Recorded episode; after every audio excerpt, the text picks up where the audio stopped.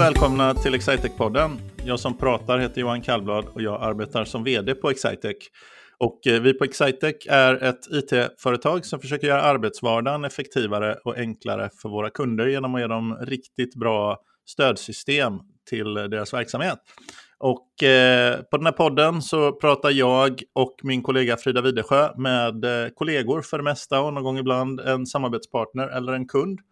Eh, och idag så bestämde sig Frida och jag för att vi hade så mycket att eh, prata om själva så vi har inte bjudit in någon. Vad, vad, vad, är det som gör att vi, att vi har så mycket att prata om Frida?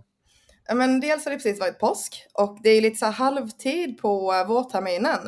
Eh, det är någonstans markeringen där att vi har, vi har tagit en rätt så lång bit in på den här delen av eh, halvåret.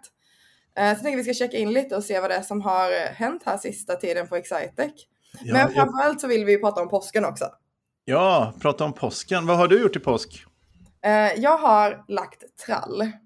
Mm. Mm, det har jag gjort och eh, det är helt otroligt hur mycket plankor jag har burit så att eh, träningsverken finns, absolut. Vad har du kört för något skruvsystem? Eh, då ska vi se här, decking screw, eh, terrassskruv 4,8 gånger 42 P någonting SV.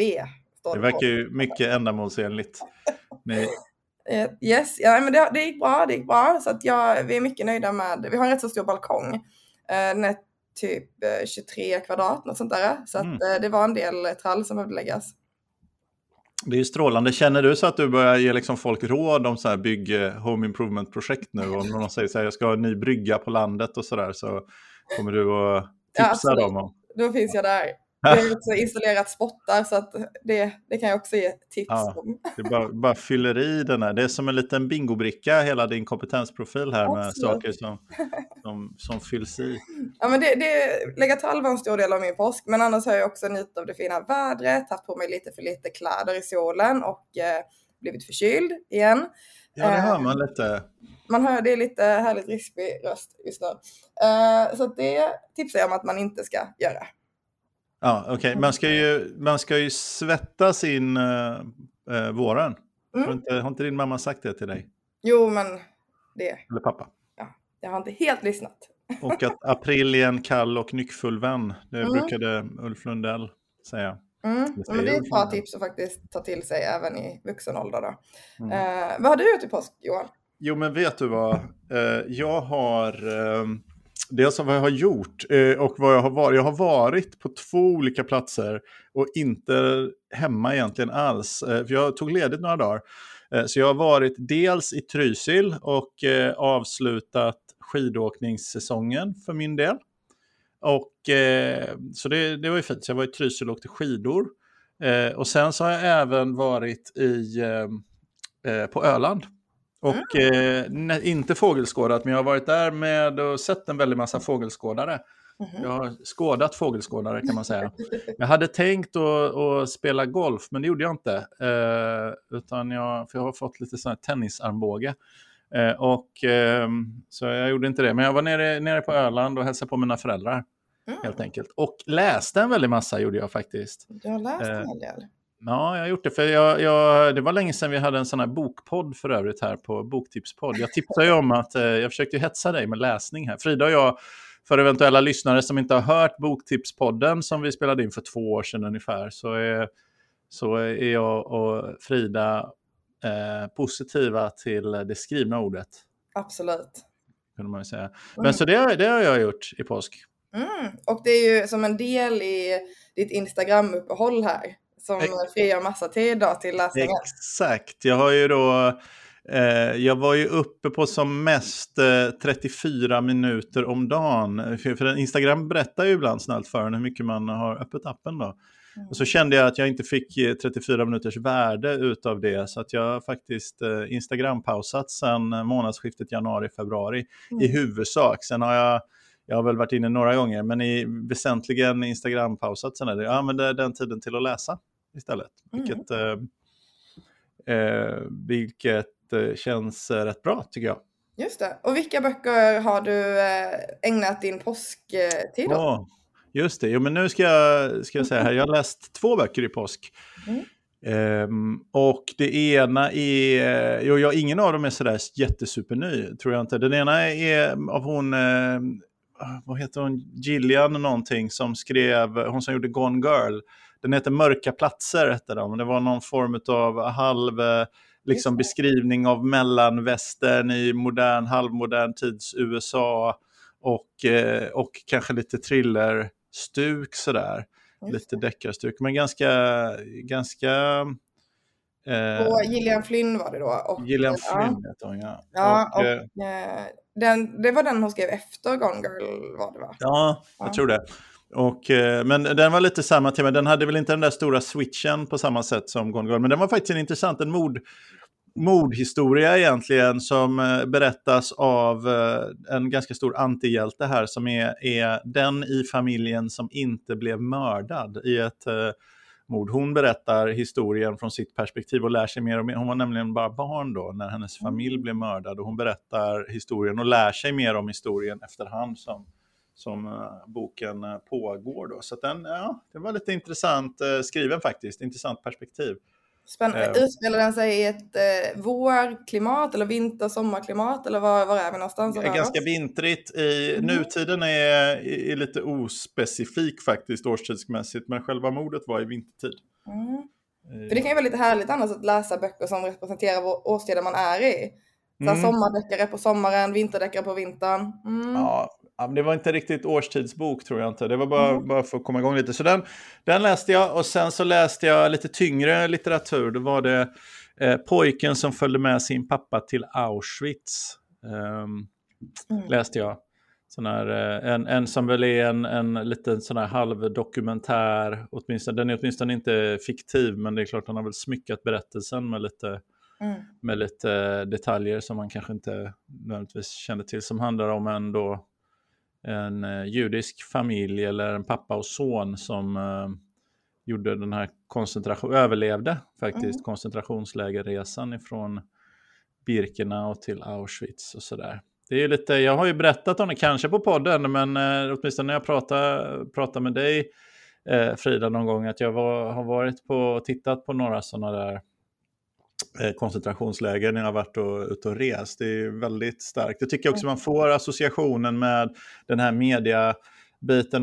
Nu när man sitter lite vid sidan om i det som händer i Ukraina, Ryssland och så läser man, försöker man liksom förstå lite, inte bara liksom det allra grundaste ensidiga, liksom Putin är ond, de andra är snälla, utan man försöker gräva lite och se informationsmängden från båda sidor, vilket är oerhört svårt och inget som jag på något sätt tror att jag klarar. Men, men liksom i alla fall man försöker gräva lite djupare och se liksom de här informations, hur liksom vriden informationen är från olika eh, källor liksom, och hur mycket det påverkar en bild av vad som händer. Och så tittar man, det intressanta med, eller liksom perspektivet med eh, andra världskriget och koncentrationslägren och det där, att det där, det där har ju hänt liksom och är, har redan utspelat sig och liksom vi, vi, vi efteråt så beskriver vi historien. Men när man försöker sätta sig in i liksom historien så som den händer gradvis under tiden så blir det ju lite annorlunda. Man kan väl konstatera att det här med information och informationsspridning och så vidare kan ju påverka ett helt hur man, hur man väljer att, att, att se saker. Men, eller, eller om man tar det lite enklare, fruktansvärda, bara raka, flagranta, totala lögner om mm. vad som händer och hur man kan ändå liksom hålla ett folk väsentligen liksom, mm. duperade. Jag kan ju inte tro att alla liksom, tyskarna var, var ondsinta, ondskefulla, utan det måste varit helt vanliga människor på, på alla sidor som bara drogs in i någon sån här mm. vaninformation. Mm. Så ja, ganska, ganska stark sådär, men den, var, den beskrev det mänskliga perspektivet och inte så mycket. Sen, sen får man ju med liksom, naturligtvis mm. det sakliga av vad som händer och numerärer och så, men det var mer två stycken människoöden som, mm. som gjorde det där. Vad, har du läst någonting? Men det har jag. Men annars en fråga till dig Johan innan det. Vad heter det? Man kan ju tänka sig att vd oftast läser massa tunga eh, faktaböcker eh, om management och massa ja. saker. Men du gör inte det, du läser mycket skönlitteratur. Eller har du redan läst Koncentrationsläge var ju en ganska tung, ganska tung bok tyckte jag i och för sig. Men, ja. eh, nej, men jag läser skönlitteratur eh, mm. framför allt. Ehm, och sen, eh, och, men gärna sånt som är gärna sånt som, är, som någon har sagt att det här är väldigt bra. Eh, så jag är inte så mycket för att kanske fördriva tid, för tid är ju en bristvara för, för många av oss, till exempel många av oss vd-typer. Men, men, så jag försöker ofta gallra lite och få något som folk säger är, är bra och lä värt att läsa. Men jag väljer att läsa skönlitteratur, så det är liksom lite som förströelseunderhållning och lite för att tänka på ett annat perspektiv. För jag tror det är ganska lätt att få samma perspektiv. Dels så lever jag ju också i affärsvärlden hela tiden. Liksom. Jag lever ju med affärer och affärsverksamhet och har gjort som, som någon form av... Liksom, jag har haft olika ledarskapsjobb i 20 år snart. Va? Så, att, så att jag lever ju med det hela tiden. Så jag känner väl ofta att när jag kommer hem och det, och det är lördag kväll, liksom, så nu låter jag lite tråkig här, men då, om det är lördag kväll så är det kanske inte liksom from good to great jag vill läsa, utan mm. då kanske jag hellre läser något perspektiv som jag inte får ta till mig annars. Så, ja, så känner jag. Mm, men det tycker jag är ett bra tips, att det är rätt så bra att, ha, att bryta av med någonting i sitt eh, liv. Och inte ja, man använder säkert, då, precis, för det vidgar ju faktiskt perspektiv. Nu i huvudsak så, så läser jag för att jag tycker att det är en sån här bäst, för mig, en slags best practice nästan. Att jag, vet, liksom, jag kan associera perioder då man, man mår bra mentalt med perioder då jag har eh, läst mycket. Sen vet jag inte vad som är hönan och ägget där. Men, mm. men därför så, så tycker jag det är, det är ett bra beteende. I regel så det, det är väldigt sällan som jag ångrar att jag läst en bok.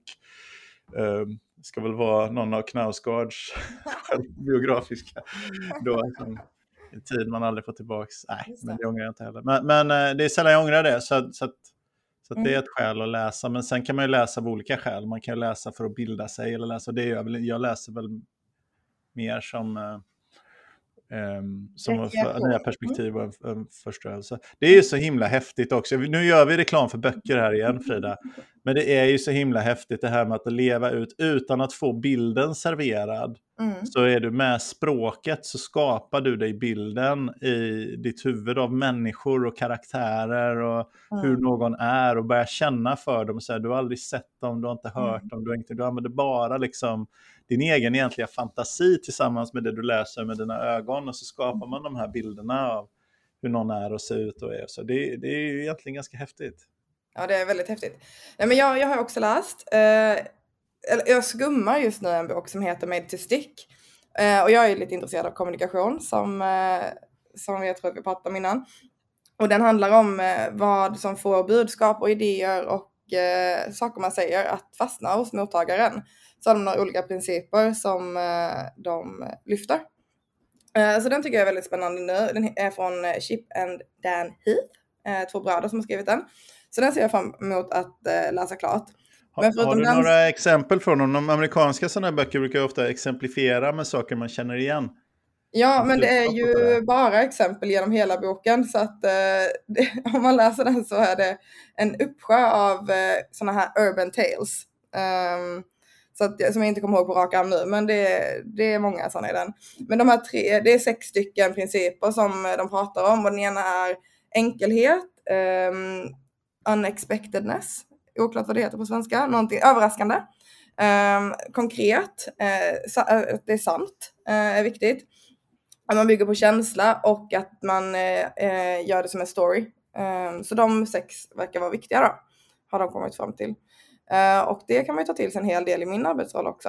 Uh, mm. Sen är det det där överraskande momentet i IT-sfären är inte alltid superenkelt. Men det var ju unexpectedness och inte surprise liksom. Mm. Så det var inte så över... Det var bara i, kanske i, inte liksom hel linjärt i alla fall. Kanske, men den är väldigt bra. Så den, äh, än så länge kan jag tipsa om den i alla fall. Jag har äh, en tredjedel kvar eller något sånt där. Men äh, än så länge är den väldigt bra. Men det skulle ju faktiskt vara så att, ja men som vi pratade om, det är en lite halvtid nu på första halvåret.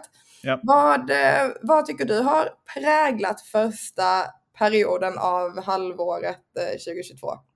Jag, jag, får ju passa mig lite så jag inte säger, pratar för mycket om det ekonomiska. Eh, för det, det, är ju eh, så att vi eh, ska väl släppa kvartalsrapport nästa vecka tror jag, så vi ska inte prata så mycket om det. Men mm. däremot generellt sett så kan man ju säga att det, det, det har man inte missat, att det, är hög eh, tryck på, på den marknaden som vi verkar. Eh, alltså det är ju en långsiktig, det är inte något kvartalsspecifikt.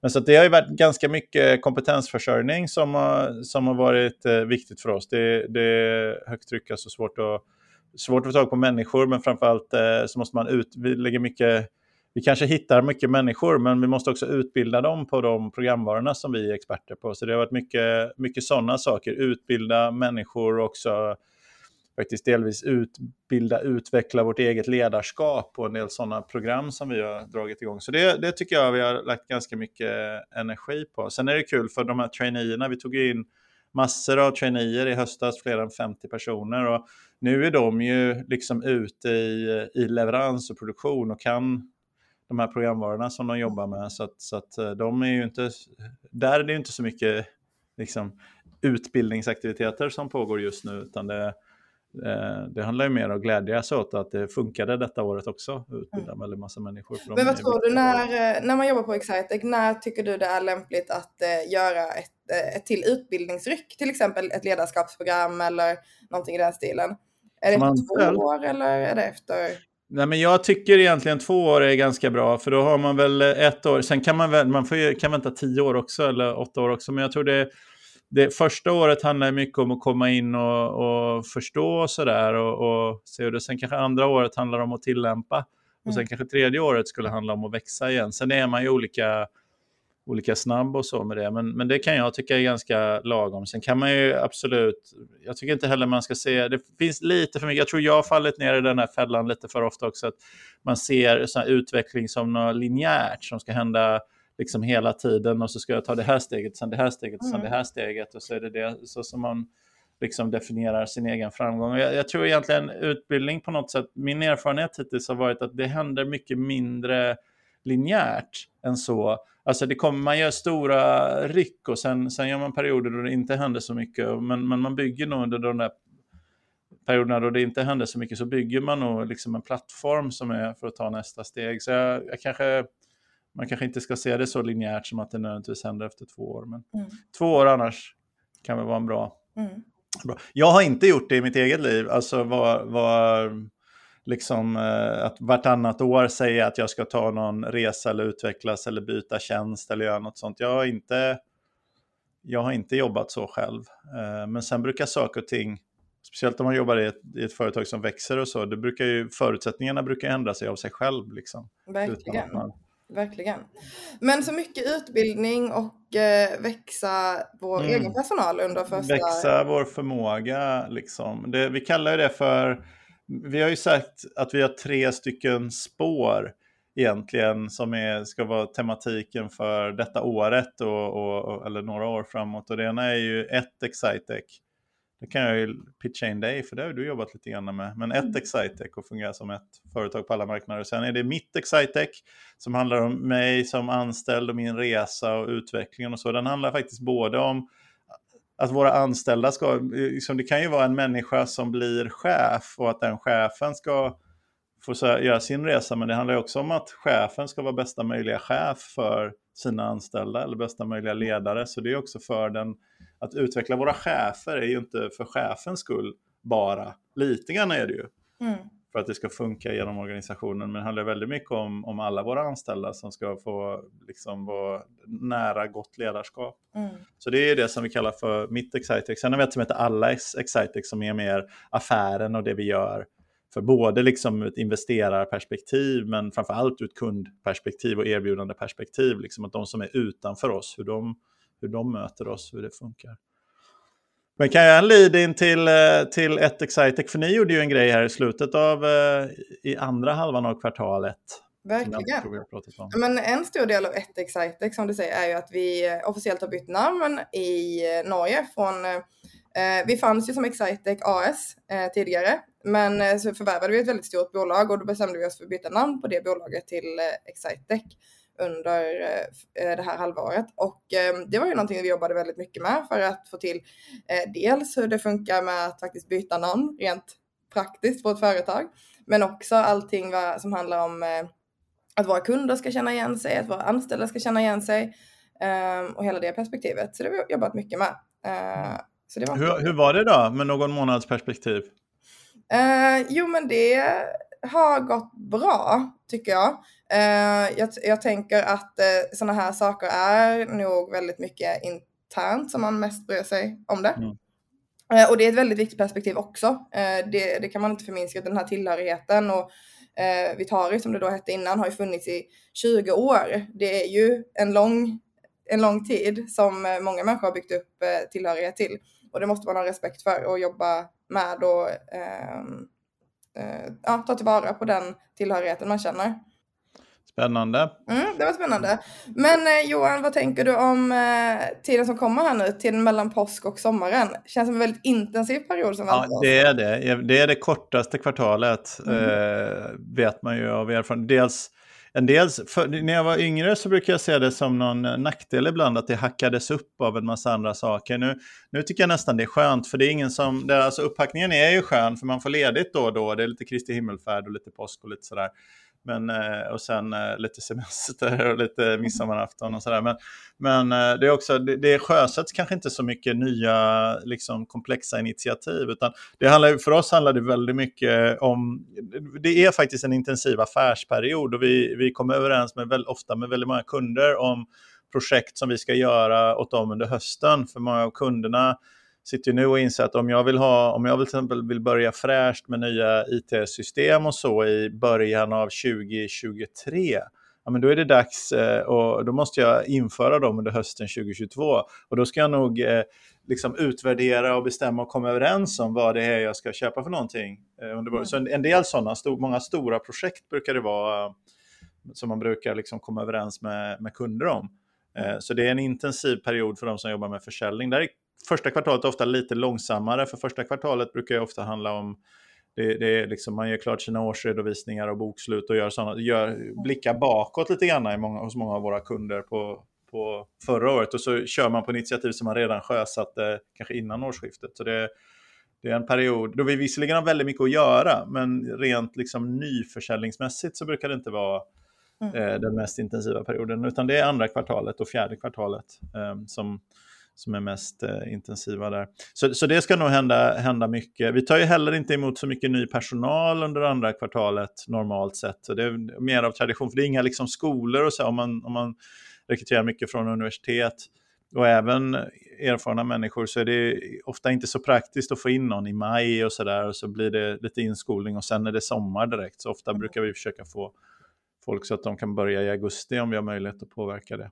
Så, så mycket kundjobb, mycket försäljning i övrigt så handlar det mycket om att och eh, min gamla chef brukade säga att man ska fälla in åren. Om man har fått upp farten ordentligt på båten inför en sån säsong så handlar det mest om att fälla in åren och, och, och, inte förstöra liksom, utan glida in i, i sommaren på, med högt tempo. Vi har ju högt tempo också nu, det, det får man väl säga. Mm. Lite kopplat. Vi hade nog önskat att vi hade varit lite mer personal just nu än vad vi, än vad vi är. Det är ju en bra shout-out till de som lyssnar på, på podden här. Jag tror eh, fortfarande att det är möjligt att söka till vårt traineeprogram. Det är nog inte helt otänkbart att vi ökar storleken på det Eh, jag vet att vi, vi kanske har sagt någon gång att det är nästan färdigrekryterat och det har det säkert varit, men vi kanske omvärderar och ökar storleken lite, för jag tror vi skulle må bra av att vara lite mer personal än vad vi är idag, för det har gått eh, nästan lite för hårt leveranstryck här tycker jag i, i eh, början. På många, inte på alla områden, men på många områden. Mm.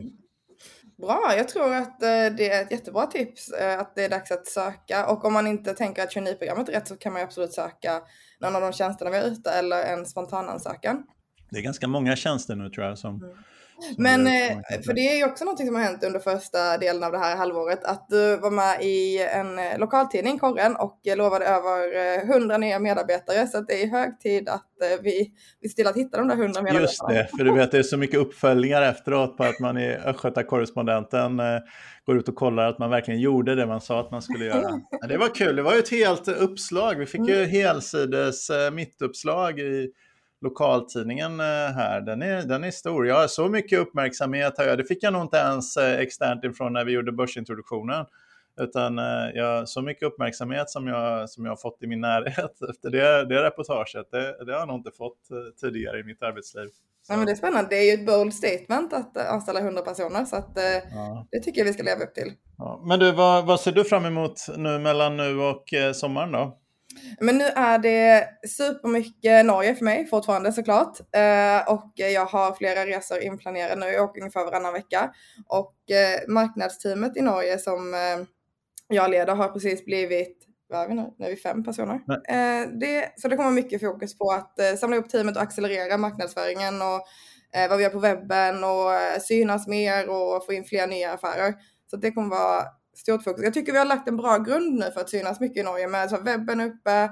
Nu kan vi börja fine-tuna och vi kan börja liksom se till att få in rätt trafik, rätt eh, personer. Får jag fråga hur mycket kan du återanvända från Sverige där på, på budskap och saker? Vad, vad, har det kommit någon vart där? Fungerar det? Och... En del, men inte allt, är olika sökord och olika sökbeteende, vilket jag blev lite förvånad över.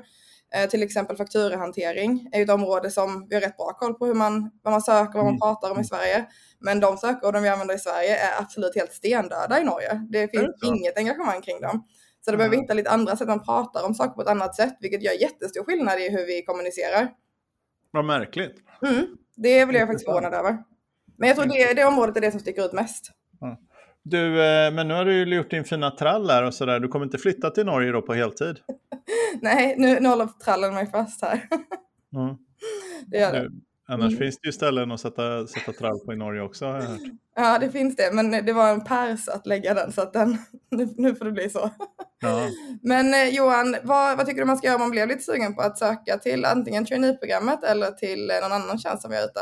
Ja, men det vettiga är att gå in på www.excitec.se karriär och eh, göra en eh, ansökan där på någon av de tjänsterna som ligger ute. Och vi klarar av att flytta det, om det inte är exakt rätt, men du känner här är en plats som jag vill vara på som jag kan bidra i, så klarar vi av att flytta dig till, eh, till en annan tjänst. Så var lite mjuk. Och sen är ju också våran våran arbetsbild, det är helt okej okay när man jobbar här, så börjar man jobba med data analytics till exempel, så blir man intresserad av att jobba med liksom, lager och affärssystem, så, så går det bra att byta mm. internt också. Då känner vi ju redan varandra. Så, så, så var lite dynamisk och flexibel där i, i relation till hur tjänsten ser ut. Så men www.excitec.se karriär tycker jag är en bra plats. Uh, och vi måste ju ändå, för vi pratar om det här med allas Excitec och vad vi gör åt våra kunder och så vidare. Om man känner att jag, det här företaget verkar vara en schysst leverantör som jag skulle vilja ha och hjälpa mig om att få ge mig riktigt bra IT-system för min verksamhet, vad ska man göra då? Ja, men då tycker jag faktiskt i det här fallet att det kan passa att gå in på excitec.se, kanske till och med excitec.se slash case och läsa om eh, våra kunder och vad vi har gjort till dem. Det finns en massa olika historier man kan läsa om. Oj, det blir jag sugen på att gå in i själv också här. Ja. Exciting.se case alltså. Exakt, det tycker jag att göra. Stort ja. tack till dig Johan och eh, stort tack till dig som har lyssnat.